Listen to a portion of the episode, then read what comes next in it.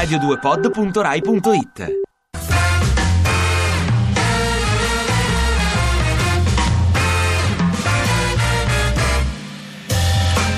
Dunque, dunque sabato il ministro degli esteri italiano Federica Mogherini è stata nominata. No, no, non è stata nominata per l'Ice Bucket Challenge, la secchiata d'acqua ghiacciata, ma nominata alto rappresentante agli esteri del Consiglio europeo. Quindi in Italia si è liberata la poltrona da ministro degli esteri.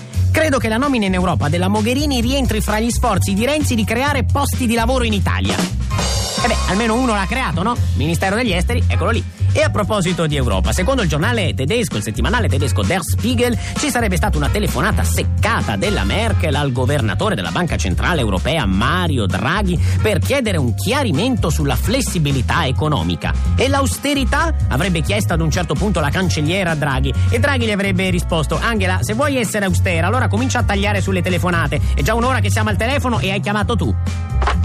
Ecco appunto, risparmia sulle telefonate, no? Sii austera. E il Tribunale di Roma ha dato l'ok all'adozione di un bambino per una coppia gay composta da due donne. Non mancano le polemiche. Io, per esempio, non ho nulla contro le coppie gay, ma non augurerei a nessuno di crescere con due mamme italiane. È decisamente troppo. Due mamme italiane davvero non le auguro a nessuno. E nel processo di Palermo sulla trattativa fra Stato e mafia sono state depositate alcune intercettazioni dove Totò Rina rivela che Berlusconi pagava alla mafia 250 milioni ogni sei mesi e manco ci scopava, pensate.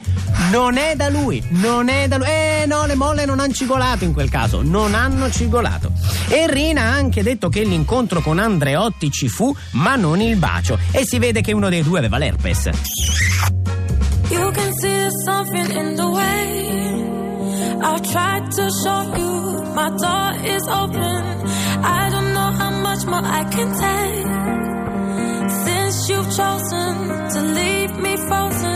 Ti piace Radio 2? Seguici su Twitter e Facebook.